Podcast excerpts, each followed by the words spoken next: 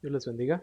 Vamos a continuar con, ah, en- estamos en el capítulo 16 del libro de Hechos. Acabamos de terminar, ¿verdad? Uno de los capítulos más importantes, más interesantes en la Biblia, que es el, el concilio de Jerusalén y de donde agarramos gran parte de lo que es la doctrina cristiana, ¿verdad? Está en el capítulo 15. Ahora continuamos con ah, la expansión del Evangelio, ¿verdad? A la área de Europa y lo que es ah, todo lo que es Filipos, ¿verdad? Y algunos nuevos personajes van a entrar en, en este, ah, en, en lo que es el libro de Hechos, ¿verdad? Eh, que nosotros ya conocemos, pero esta es la primera vez, ¿verdad? Como el, el capítulo pasado ah, miramos que Timoteo, ¿verdad? Fue introducido al, a los viajes misioneros de Pablo. Antes de comenzar vamos a hacer una oración.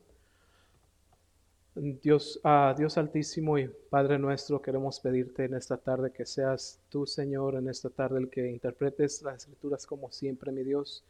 Y como siempre, Padre, yo no tengo nada que ofrecer, sino lo que tú quieras ofrecernos en esta tarde, Señor. Haz, uso de este vaso, haz uso de este lugar y de estos corazones, Señor, y de todos aquellos que ah, quieren escuchar tu palabra, mi Dios. Te pido que bendigas tu palabra hoy, Espíritu Santo.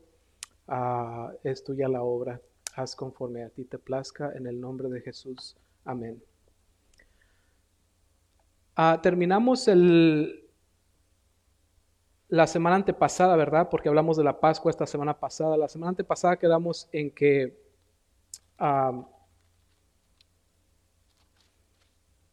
en que habían salido, ¿verdad? Los, ah, los discípulos. A ver, se me movió la Biblia, hermanos, disculpen.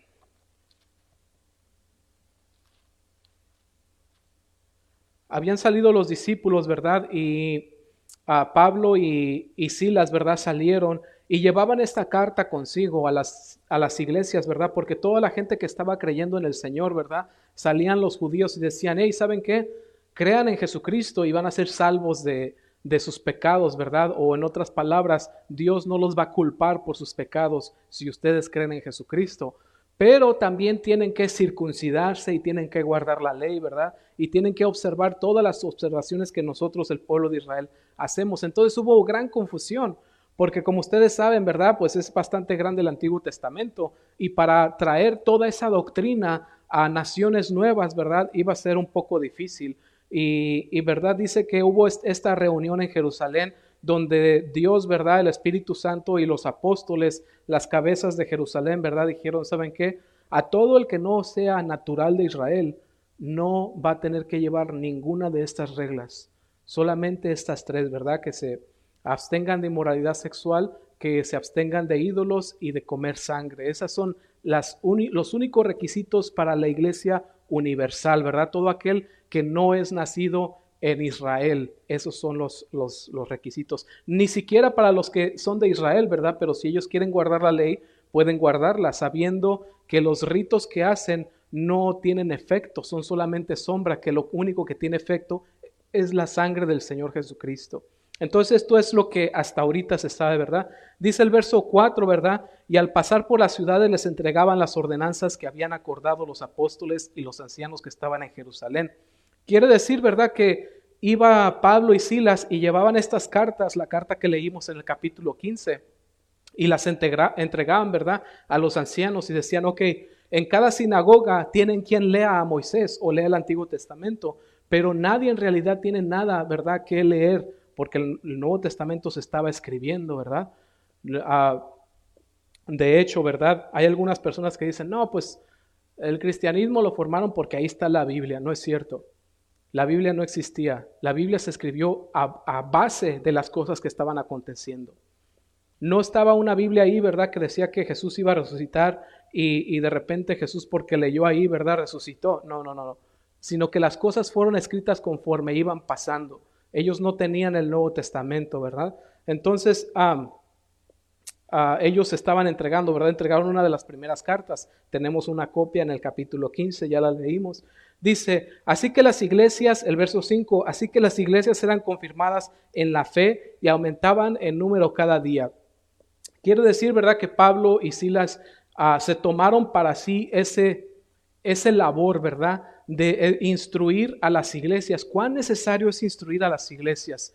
Yo no sé si usted el día de hoy pueda mirar, ¿verdad? Pero hay iglesias que el día de hoy, ¿verdad? Quieren leer la mano y quieren mixearlo con la palabra de Dios, ¿verdad? A veces ah, es, ¿verdad? Es alarmante mirar que a veces hay personas, ¿verdad? Ah, ministros y pastores que tienen años en el Evangelio, 20, 30 años, 40 años, y ya empezaron con esas modas, ¿verdad? Que piensan que la palabra de Dios ya cambió y la palabra de Dios nunca cambia. Y quieren, ¿verdad?, tratar de inducir psicoterapia y, todas estas cosas que son del mundo, ¿verdad? Y la palabra de Dios no ha cambiado, es la misma. El mismo efecto del Espíritu Santo que hubo ayer y que es poderoso para cambiar vidas, es poderoso para cambiar tu vida también el día de hoy. Entonces, ah, dice, ¿verdad? Que las iglesias eran confirmadas en qué? En la fe, no en la ley, no en la circuncisión. Las iglesias no eran confirmadas en las obras, sino en la fe, en creer en Jesucristo como nuestro Mesías, ¿verdad? En eso eran confirmadas porque estaban siendo atacadas por los judíos. Dice el verso 6, y atravesando Frigia y la provincia de Galacia, les fue prohibido por el Espíritu Santo hablar la palabra en Asia y cuando llegaron a, Misia intentaron ir a Bitinia, pero el Espíritu no se los permitió. ¿Qué, qué dos versículos tan raros? Dice que Pablo y Silas, ¿verdad?, iban a, a predicar el Evangelio y dijeron, ¿verdad?, vamos para Asia pero el Espíritu Santo se los impidió. Y luego dijeron, vamos pues para Bitinia. Y tampoco, ¿verdad? Ellos tenían en su mente cambiar el rumbo, ¿verdad? Iban a ir para otro rumbo. Pero el Señor no quería, ¿verdad? Y dice que se los impidió y no nos dice, nos hubieran, a mí me hubiera encantado que nos dijera cómo es que el Espíritu Santo les impidió que llevaran la palabra para allá. Y tú dirías, pues sí es algo bueno, pero no era la dirección de Dios para Pablo y para Silas. Y hay un montón de, teorías, ¿verdad? Que por qué es que el Espíritu Santo les impidió que fueran a Asia. Una de ellas, ¿verdad?, es que a lo mejor se sintieron mal, ¿verdad? físicamente les agarró alguna enfermedad. No estoy muy seguro de esa. Ah, dice, ¿verdad? O, quizás ah, no era el tiempo de Dios para, para Asia. Ah, pero lo que sí es muy, muy interesante, ¿verdad? Que cuando leemos el libro de Primera de Pedro, el primer versículo, Pedro, ¿verdad? Dirige su, mensaje hacia quién? Hacia Asia y Bitinia. Quiere decir que a lo mejor en su, en su soberanía Dios tenía guardado a Asia y a Bitinia para el apóstol Pedro y quizás no para el apóstol Pablo. Y podemos mirar que Dios, ¿verdad? Desde aquí podemos mirar que Dios el Espíritu Santo tiene control sobre las iglesias, que a veces no es para donde nosotros queremos, ¿verdad? A veces Él tiene un plan y tiene un tiempo también. Y es difícil a veces observar esto. Lo que a mí me da paz, me trae paz, es saber que Pablo y Silas quisieron ir a cierto lugar y no tenían una clara visión. ¿No te sientes a veces tú así en tu vida que no tienes una clara visión para qué es lo que Dios quiere que hagas? Y Dios cerró esas dos puertas, ¿verdad? No, no estaban abiertas por una cosa o, por otra, no, no, no estuvieron ah, abiertas esas, esas puertas. Dios quería que continuaran, ¿verdad? Hacia el oeste. Ellos quisieron dar vuelta, ¿verdad? Pero Dios quería que siguieran hacia el oeste, que viene siendo Europa, ¿verdad? Turquía, Macedonia, más adelante dice, ¿verdad? En Europa comenzó, ¿verdad? Aquí el Evangelio es lo que hablábamos hace dos domingos, la apostasía que hay en Europa. Ahora, ¿verdad? Nosotros al menos aquí, ah, que yo sepa, ah, nosotros ah, respaldamos a más de dos misioneros que están en Europa, quizás son más. Así es de que, ¿verdad? Si usted quiere saber a dónde se va su dinero cuando lo ofrenda a la iglesia, usted está participando en la obra de Dios. Quizás usted no puede ir a Europa, ¿verdad? Quizás usted no, puede por su trabajo lo que sea, pero cada que usted, ah, ¿verdad?, ofrenda a esta iglesia, usted está apoyando aquellos, ¿verdad?, que han dejado su trabajo, que han dejado sus familias para ir y predicar el Evangelio allá, donde la gente ya se apartó de Dios, donde la gente no quiere saber nada de Dios y están adaptando todo tipo de nuevas doctrinas, ¿verdad? Entonces, a veces, ¿verdad? Esto también nos hace, a mí me hace pensar personalmente, nosotros tenemos una idea de dónde Dios nos va a mandar, de lo que Dios va a hacer con nosotros. Pero aquí miramos, ¿verdad? El Espíritu Santo tenía otra idea y a veces cuando lo aplico esto a mi vida, ¿verdad? Si lo aplicas a tu vida, ¿verdad? A veces nosotros queremos ir a las naciones, ¿verdad? Esa palabra muy, muy usada hace 10 años, que toda la gente que se convertía, ¿verdad? Quería ir a las naciones a predicar. Y a veces Dios no necesariamente te quiere en las naciones, a veces Dios quiere que continúes en el camino en el que vas. Ellos estaban rectos yendo para Europa, pero querían dar la vuelta, ¿verdad? Querían investigar, averiguar que algo no había. A veces Dios no quiere necesariamente que vayas a ministrar y hacer una gran diferencia en otros lugares. A veces Dios quiere que ahí donde estás hagas la diferencia. Que, que prediques ahí donde estás, ahí en tu casa, con tu familia. ¿Quieres ser un ejemplo? Quizás Dios quiere que empieces a ser el ejemplo, no en otro lado, ¿verdad? Sino en tu casa. Dios quiere que empieces a ser el ejemplo, que empieces a, a hablar la palabra de Dios en tu casa y quizás no en una iglesia o detrás de un púlpito. Yo recuerdo, ¿verdad? Cuando me convertí al Señor los primeros 10 años, ¿verdad? Yo sentía que si yo no predicaba la palabra de Dios, me iba a morir espiritualmente, ¿verdad? Y lo he escuchado de muchas personas, ¿verdad? Yo siento que si no predico, me muero. Era un, un sentir verdadero, ¿verdad? Y cuando Ah, ¿verdad? Cuando este, eh, ah, estuve dándole a los jóvenes, ¿verdad? Y todo eso, cuando el Señor, ¿verdad? Por un motivo u otro permitió que yo ya no predicara más o enseñara más, casi por 10 años. Aprendí, ¿verdad? A servir a Dios en silencio, a no gritar a los cuatro vientos lo que Dios está haciendo en mi vida y aprendí a todo lo que escuchaba aplicarlo a mí mismo. A veces es un problema que cuando escuchamos la palabra de Dios estamos pensando en el vecino, en el hermano, en la hermana, ¿verdad? Ay, este sí le pegaría re bien al hermano. Y ese sí le pegaría re bien, mira, y, ¿verdad? Y a veces el Señor quiere que lo apliquemos a nuestra vida. Que esa palabra no es para el vecino, ni para el hermano, ni para nadie, sino para nosotros mismos. Y esto es lo que les aconteció a mi, a mi forma de ver, ¿verdad? Es, es solamente una observación, no quiero decir que así es, pero esa es una observación, ¿verdad? Que Dios llevaba a, Pablo y a Silas y les, les impidió seguir con sus planes. ¿Qué podemos decir si lo aplicamos el día de hoy? Ciertamente lo he aplicado yo y siempre, ¿verdad? Que a veces ah, miramos, ¿verdad? Que la iglesia no está llena o cualquier cosa. Yo recuerdo ese Apocalipsis capítulo 1, ¿verdad? Dice que Jesús camina en medio de las iglesias y Jesús es bienvenido aquí. Yo siempre trato y he tratado y Dios me permita hacerme siempre a un lado. Aquí el grande no soy yo, no es la alabanza, aquí el único grande es Jesucristo. Aquí no hay lugar para gloria de hombres, ni nunca quiero que haya lugar para gloria de hombres. Este lugar es de mi Dios dice la palabra de Dios, ¿verdad? Que no nos hagamos muchos maestros porque saben que van a recibir mayor condenación.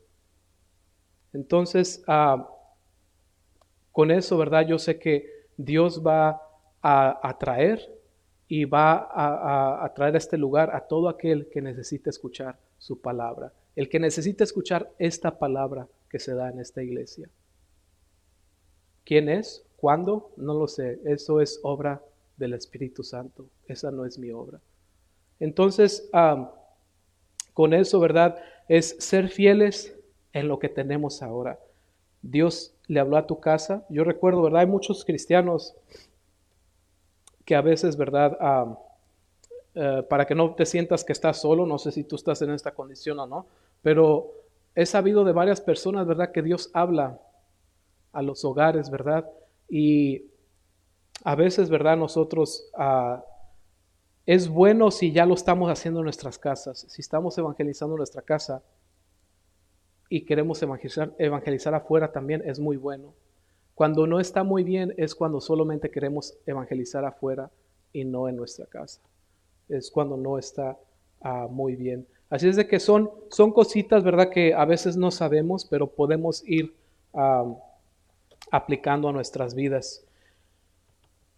Dice el, el verso 8, dice, y pasando junto a Misia,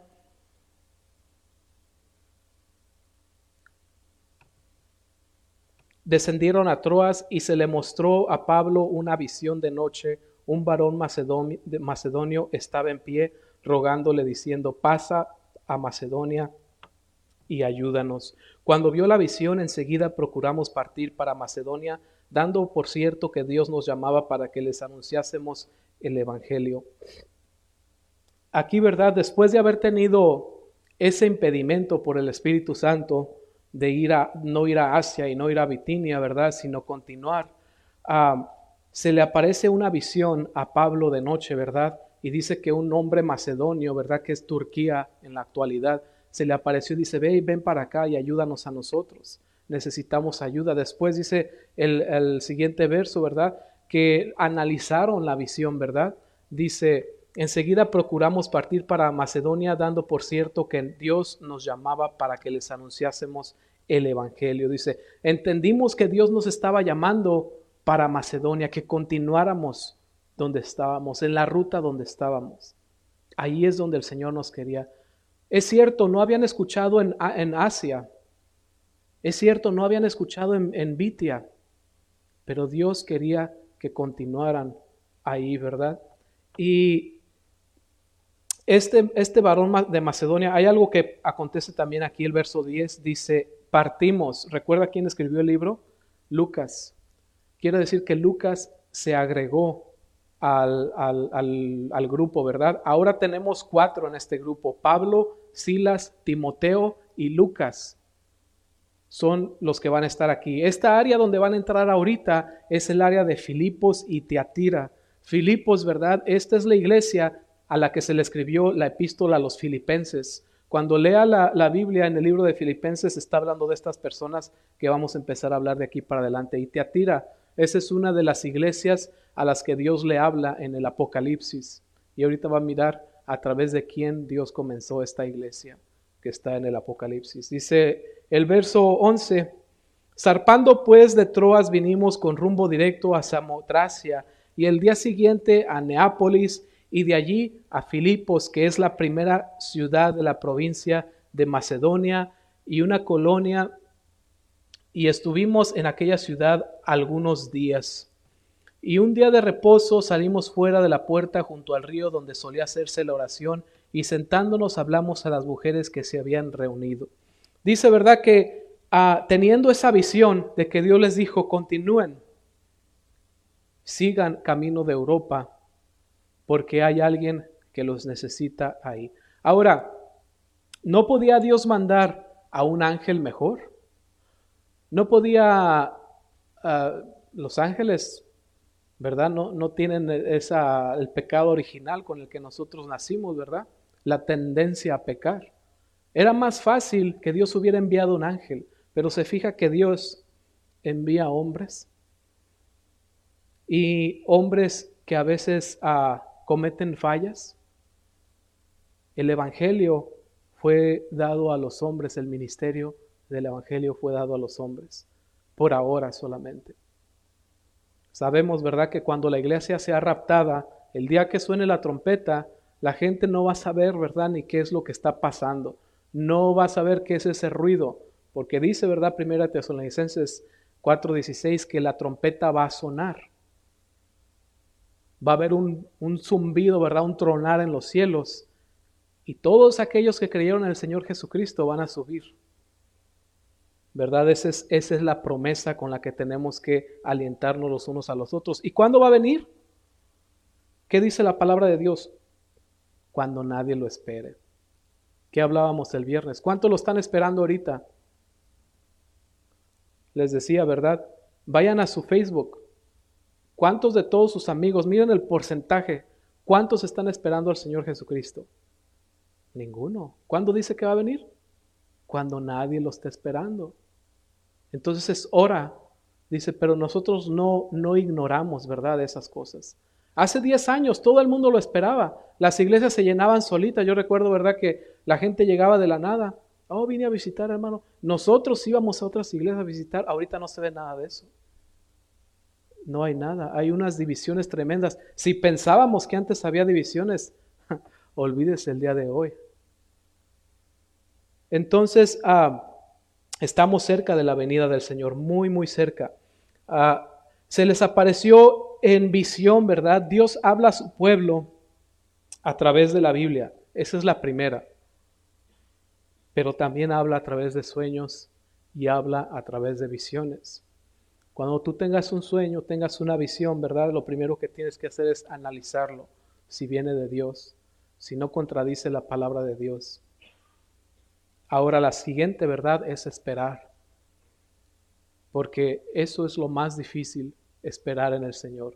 Hay sueños, hay visiones que pueden tardar una década, dos décadas, tres décadas, cuatro décadas. Y hay algunas, ¿verdad?, que alcanzamos a dormir y no las vemos. ¿Cuál es uno de esos ejemplos? Abraham. ¿Recuerdan? Abraham se le prometió. Dios mismo habló con él. Y alcanzó a dormir, ¿verdad? Pero murió con fe. ¿Qué, es, qué somos nosotros? La descendencia del Padre de la fe. Cuando Dios te habla se va, se va a cumplir. ¿Cuándo? No lo sabemos. A nosotros nos gusta que para la otra semana, ¿verdad? Que rapidito Dios nos, nos conteste. A veces no es así. A veces tarda. Y a veces si es rápido. Depende, ¿verdad? Entonces, se les apareció y dice, que estuvimos en aquella ciudad algunos días y no pasó nada, ¿verdad? Dice, entraron, ¿verdad? A Filipos, entraron, continuaron en Europa y empezaron a predicar el Evangelio y no pasó nada, ¿verdad? Personas sí, algunas personas creyeron, pero lo normal, ¿verdad? Nada que saliera fuera de lo normal. Pero aquí es donde está la diferencia. En el, en el verso 13 dice, y un día de reposo salimos afuera de la puerta junto al río donde solía hacerse oración sentándonos y, y hablamos a las mujeres que se habían reunido. Entraron a una región donde no había muchos judíos. La, la, este, la tradición, ¿verdad? O la cultura era que se requerían de menos 10 judíos hombres cuando estabas fuera de Israel para que esos 10 hicieran una sinagoga. Si no había 10 hombres judíos en esa provincia, no podía haber sinagogas. Entonces estaban tan lejos de Israel que ya donde estaban ya no, ya no había judíos, eran puros gentiles, puras personas como nosotros, ¿verdad? Que no, no tenían descendencia judía. Y como no había sinagoga, no había quien explicara la ley, porque en aquel entonces no existía, ¿verdad? Como ahorita que puedes comprar tu Biblia, ¿verdad? Tenerla en tu casa, leerla cuando tú quieras. Antes, en estos tiempos, si querías escuchar la, palabra de Dios, tenías que ir a la sinagoga y alguien, un rabino, la iba a leer ahí, ¿verdad? Ahí te la iba a leer. Y lo que se te, se te acordaras, eso era lo que practicabas. Es por eso que se escribió que la fe viene por el oír, porque no tenías tu Biblia para leerla tú. La fe viene por el oír y el oír, el entender por la palabra de Dios.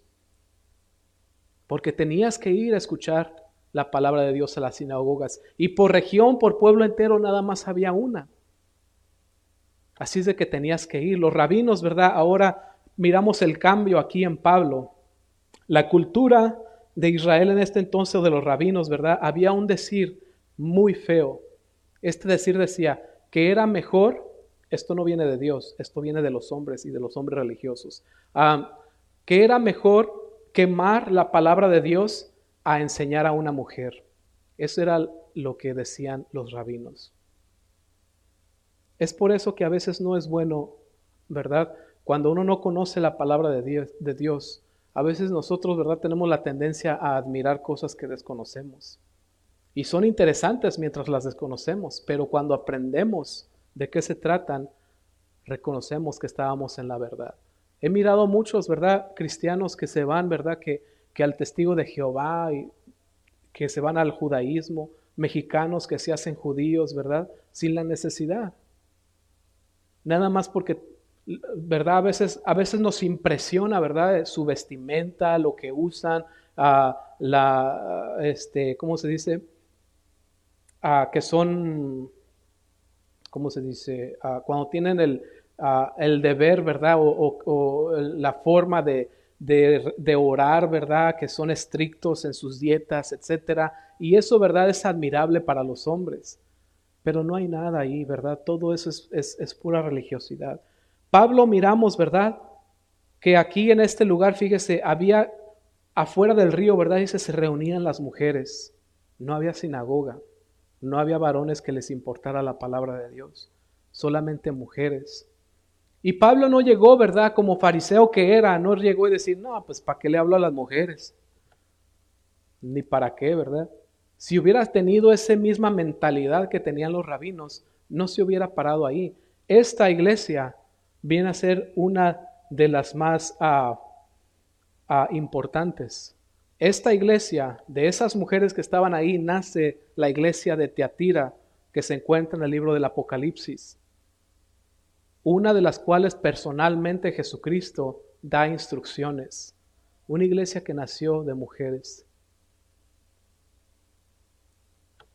¿Qué dice, la, ¿Qué dice, Dios acerca de esto? ¿Está de acuerdo Dios con lo que decían los rabinos? No. Dice la palabra de Dios que en Cristo, dice, no hay judío ni griego, no hay diferencia. No hay esclavo ni libre, no hay diferencia. No hay varón ni hembra, no hay diferencia. ¿Se fija esos tres? Judío y griego, esclavo y libre, hombre y mujer, esas son diferencias que yo y tú hacemos, pero que Dios no hace. Yo y tú miramos un esclavo y miramos un libre, miramos un hombre y una mujer, pero eso no es lo que Dios ve. Dios solamente ve una persona, una alma que necesita ser salva. Dice, ¿verdad? Que se reunían estas mujeres a la orilla del río, ¿verdad? ¿Y qué se, qué se reunían a hacer? ¿Sacaban la Torah? No. Jamás un, un rabino iba a prestar un pergamino a una mujer. Jamás. Mucho menos para que se lo llevara fuera de Israel o fuera de la sinagoga y le empezaran a leer entre ellas. Mucho menos. Pero había algo que ellas hacían. Sin tener la Biblia, sin tener los pergaminos, ¿qué hacían? Inclinaban su rostro y oraban al Dios de Israel. Eso es lo que estaban haciendo.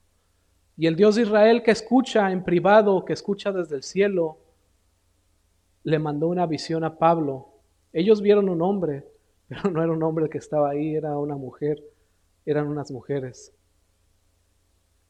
Y Dios por lo mismo, porque escucha las oraciones, envía a Pablo y envía a Silas, envía a Timoteo y envía a Lucas, los más grandes de la palabra de Dios que escribió en el Nuevo Testamento, llegan a esa reunión que quizás tenían años orando esas mujeres. Llegan los fundadores de la iglesia a esta orilla de este río y les comparten la palabra de Dios. Dice el verso 14. Entonces una mujer llamada Lidia, vendedora de púrpura de la ciudad de Tiatira, que adoraba a Dios, estaba oyendo y el Señor abrió el corazón de ella para que estuviese atenta a lo que Pablo decía. Y cuando fue bautizada y su familia nos rogó diciendo, si habéis juzgado que yo sea fiel al Señor, entrar en mi casa y posad, y nos obligó a quedarnos. Dice, ¿verdad? Que llegaron ellos y están las mujeres orando. Y esto les llamó la atención, ¿verdad? Entonces, viendo que ellas están orando, Pablo comenzó a hablar, ¿verdad? Y, comenzó a explicarles. ¿Se imaginan qué gozo lo que Pablo sintió al llegar ahí? Dios lo había mandado a hablar a todos los que no eran judíos. Y de repente mira un grupo de personas que según la cultura eran menospreciadas alguien que nadie quería, alguien que nadie le quería prestar una Biblia, ¿verdad? No les querían prestar un pergamino. Y llegan, ¿verdad? Sabiendo que Dios los mandó ahí y comparten lo que traían ahí, el plan de salvación, la salvación para sus almas. Dice que esta mujer, ¿verdad? Adoraba a Dios. No era prosélito judío, pero creía en Dios. Y dice que estuvo escuchando y Dios abrió el corazón de ella para que estuviese atenta a lo que Pablo iba a decir. ¿Cuán necesario es que para que Dios haga un cambio en tu vida, abras tu corazón? ¿Te has dado cuenta de eso? Cada que yo escucho la palabra de Dios y no abro mi corazón para que Él haga un cambio, ¿sabes qué pasa? No pasa nada. Sigo el mismo. Esta mujer había estado aquí no sabemos cuánto tiempo, meses, años. Quizás ella era hasta la que la líder de ahí, ¿verdad? Que decía, ahora sí vamos a inclinar nuestro rostro y vamos a orar. Todos vamos a orar al Dios de Israel, al Dios que creó los cielos y la tierra. No sabían que un día ese mismo Dios, ¿verdad?, les iba a enviar la salvación.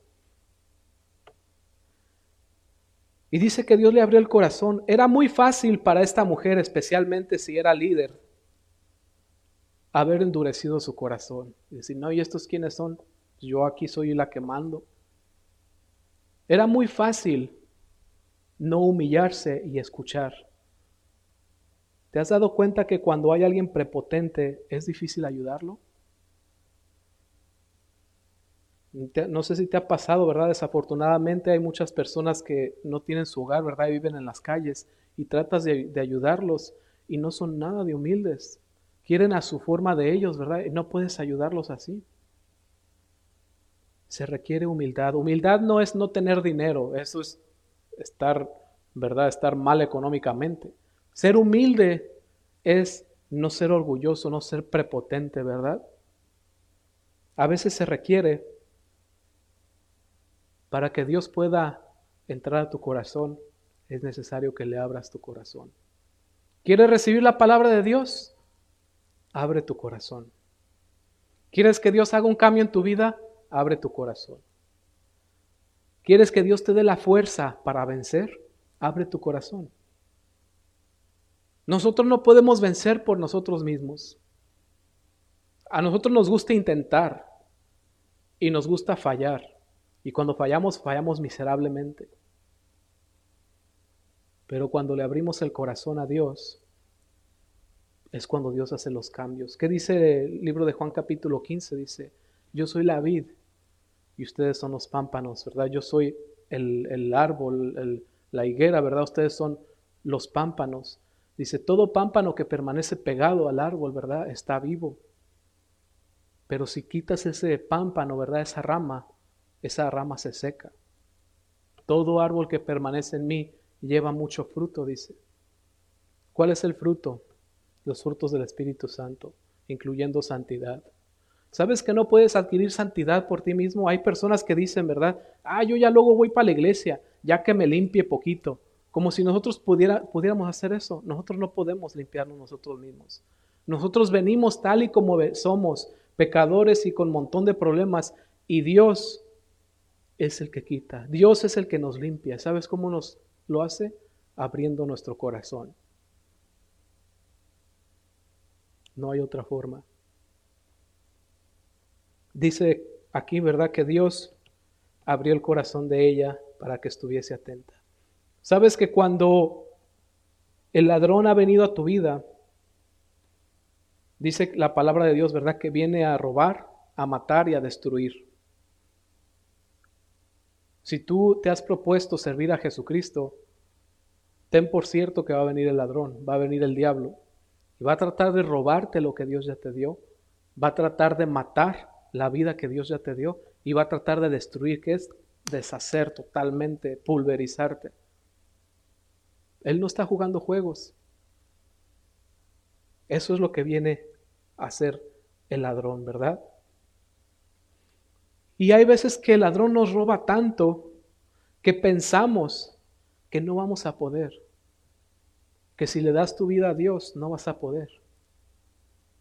Que si le entregas todo a, Dios, no vas a poder. No vas a poder cambiar. Vas a volver a caer. No tienes la fuerza. Todo eso nos hace, ¿por qué? Porque ya nos ha robado.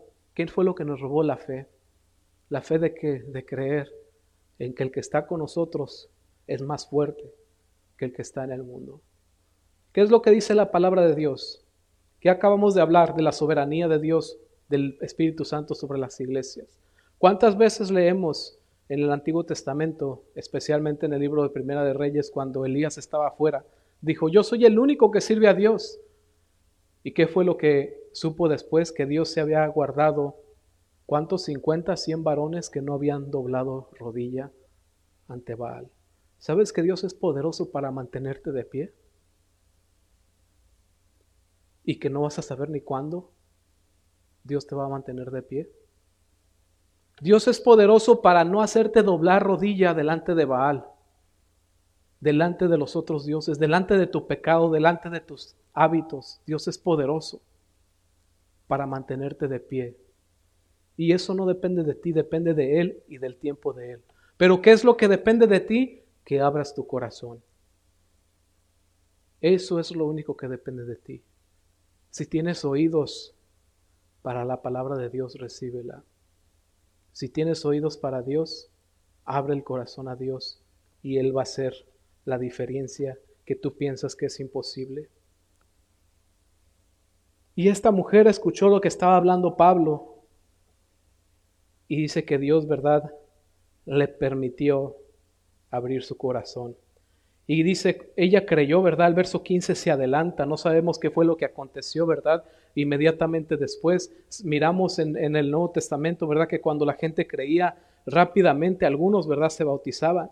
No, es no era necesario, ¿verdad? Dar pláticas ni nada de eso, porque eso es solamente una expresión delante de Dios primeramente y después de los hombres. Esa mujer estaba gozosa de haber recibido la palabra de Dios, de haber cambiado recibió verdad, mucha gente reacciona de diferentes formas. A veces Dios nos quebranta y lloramos, ¿verdad? A veces simplemente hay eso, ese deseo de cambiar, ¿verdad? Ese deseo de ser diferente, de escuchar más, quieres escuchar más. Dice, esta mujer se bautizó, ¿verdad? Ahí estaban a un lado del río. Yo creo que en cuanto Pablo, ¿verdad? Terminó su sermón, dijeron, ¿saben qué? aquí está el río como el eunuco, ¿verdad? Que impide que sea bautizada. Y dice que se bautizó con toda su familia. Estaba gozosa esa mujer, ¿verdad? No fue, no fue prepotente, fue humilde a la palabra de Dios. Es muy necesario para que Dios hable a nuestras vidas, no ser prepotentes. Les platicaba de que cuando, ¿verdad? cuando dejé yo de enseñar por más de 10 años, yo podría decir que el Señor me probó, ¿verdad? En muchas cosas, a lo mejor demasiadas cosas yo sentí, ¿verdad? No era demasiado, pero a veces uno siente así, ¿verdad? Que ya no puedes. Y recuerdo que llegué a una iglesia, ¿verdad? que amo mucho a la iglesia, al pastor de esta iglesia y a todos los hermanos. Y cuando llegué ahí, ¿verdad? Yo recuerdo que yo siempre, ¿verdad? Tuve mucha hambre de la palabra de Dios. Desde que empecé en mi caminar con Cristo, yo recuerdo que agarré una libreta, ¿verdad? Y ponía dos horas de lectura hoy cuando leía, dos horas de, ah, de oración, uh, ayuno. Voy a ayunar de menos tres, cuatro veces a la semana, decía, lo ponía todo en mi, en mi diario, ¿verdad? Y así, y a la última, ¿verdad? Se convirtió como en una competencia a ver cuándo, cuántas veces oraba y cuántas horas ayunaba, cuánto, ¿verdad? Todo eso. Todo eso era hambre del Señor, ¿verdad? No era necesario anotarlo, ah, ni me iba a ser más santo tampoco. Ah, pero yo anotaba todo eso, ¿verdad? Y cuando llegué a esta iglesia, yo pensaba, ¿verdad? Que ya sabía yo mucho de la palabra de Dios, todavía no entraba al, al, colegio bíblico. Ah, no sabía ni sé ni lo que es la pasta de la palabra de Dios. Ni una milésima parte sé de lo que debería saber. Pero en aquel entonces pensé que sabía algo.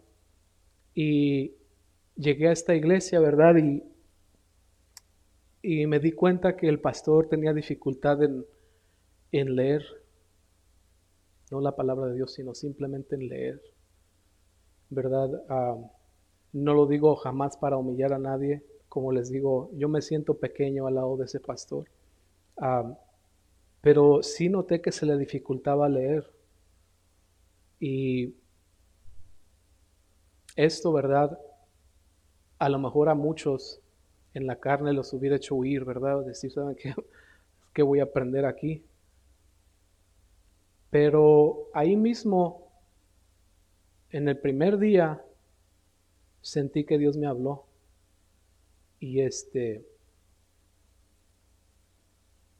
que tenía que escucharlo. Y dije, voy a poner mi orgullo a prueba. No importa que el hombre no pueda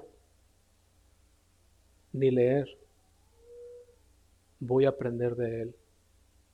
Me voy a someter a la autoridad que Dios puso en esta iglesia y voy a servir en esta iglesia bajo la autoridad de este pastor. Y ni siquiera voy a decir que yo he este, enseñado en el pasado, que yo he predicado en el pasado, porque jamás me gustaría sentir que, eh, que Él piense que es una competencia, jamás. Nunca voy a hablar de que yo puedo enseñar o he enseñado en el pasado. Y serví, me propuse llegar ahí todos los días y sentarme hasta atrás, no me sentaba enfrente. Ya sabía tocar el teclado. No llegué diciendo, hermano, soy músico, doy escuela dominical y esto y el otro y, y hago aviones en el viento y los armo, ¿verdad? No, nada. Sentí que era un mandato de Dios, que yo solamente llegara y silencio en esa iglesia. Y me propuse aprender, me propuse humillarme y someterme a la autoridad que Dios había puesto en esa iglesia. Y estuve en esa iglesia por dos años. Y le doy gracias a Dios que, que tuve la oportunidad de conocer a, a tantas personas, ¿verdad? Que pues que han sido de grande bendición a mi vida, incluyendo este pastor que como les digo, quizás el hombre se le dificultaba leer, pero Dios lo había dotado de muchas otras virtudes que yo no había visto en algunas otras personas. Y hasta el día de hoy, ¿verdad? Lo respeto muchísimo y en muchas cosas me gustaría ser como él. Pero uno no aprende, hermanos, si uno es prepotente. Si uno siente que todas las puede, ¿verdad? Uno nunca aprende. Y esta mujer, ¿verdad? No rehusó escuchar la palabra de Pablo. Se humilló para recibir la palabra del Señor y abrió su corazón. ¿Y qué miramos como resultado? Fue salva. Se bautizó y toda su familia creyó en el Señor. Si ella hubiera pensado, ¿verdad? Este viene a quitarme el puesto aquí, no ha pasado nada ahí. Pero fue humilde. Dice que les rogó diciendo, ¿verdad? Si han juzgado que yo sea fiel al Señor, entren en mi casa y posen en ella. Y nos persuadió a quedarnos. Todavía, ¿verdad? La mujer estaba ah, gozosa de que hubieran ido, ¿verdad? Estos cuatro varones a, predicarle el Evangelio, ¿verdad? A mí me hubiera encantado, ¿verdad? ¿Quién, qué dichosa esta mujer que tuvo estos, los apóstoles, ¿verdad? Ir a su, a, a esa orilla del río a hablarle la palabra de Dios. Y les dijo, ¿verdad? Quédense en mi casa si ustedes juzgan que yo sea fiel al Señor, si ustedes quieren que yo sea fiel al Señor, ¿verdad? Les, uh, les propongo que se queden aquí en mi casa. Estas personas, ¿verdad? Los apóstoles iban, no tenían un lugar donde quedarse, no tenían una casa en, en Filipos y otra en otro lado, ¿verdad? No, sino que en este entonces iban, ¿verdad? Y la gente uh, ofrecía hospedarlo. Entonces ella les hospedó, ¿verdad? En su casa y este y de ahí, ¿verdad? Miramos, vamos a llegar solamente hasta ahí. Para la próxima vamos a mirar. este lugar se encontraba en Teatira. Los comienzos de la iglesia de Teatira, según el libro del Apocalipsis, cuando Jesús habla directamente a la iglesia de Teatira, le dice, yo conozco tus obras y sé que tus obras al principio fueron pequeñas, pero después tus obras fueron grandes. Nadie jamás se imaginó que de una reunión de mujeres a la orilla de un río Dios iba a levantar una iglesia tan fuerte como la iglesia de Teatira. Y por eso Dios les dice, ¿verdad? Conozco tus obras y al principio no eran nada tus obras, pero después, ¿verdad? Tus obras fueron grandes. No sabemos lo que Dios va a hacer en tu vida. Quizás es pequeño el día de hoy.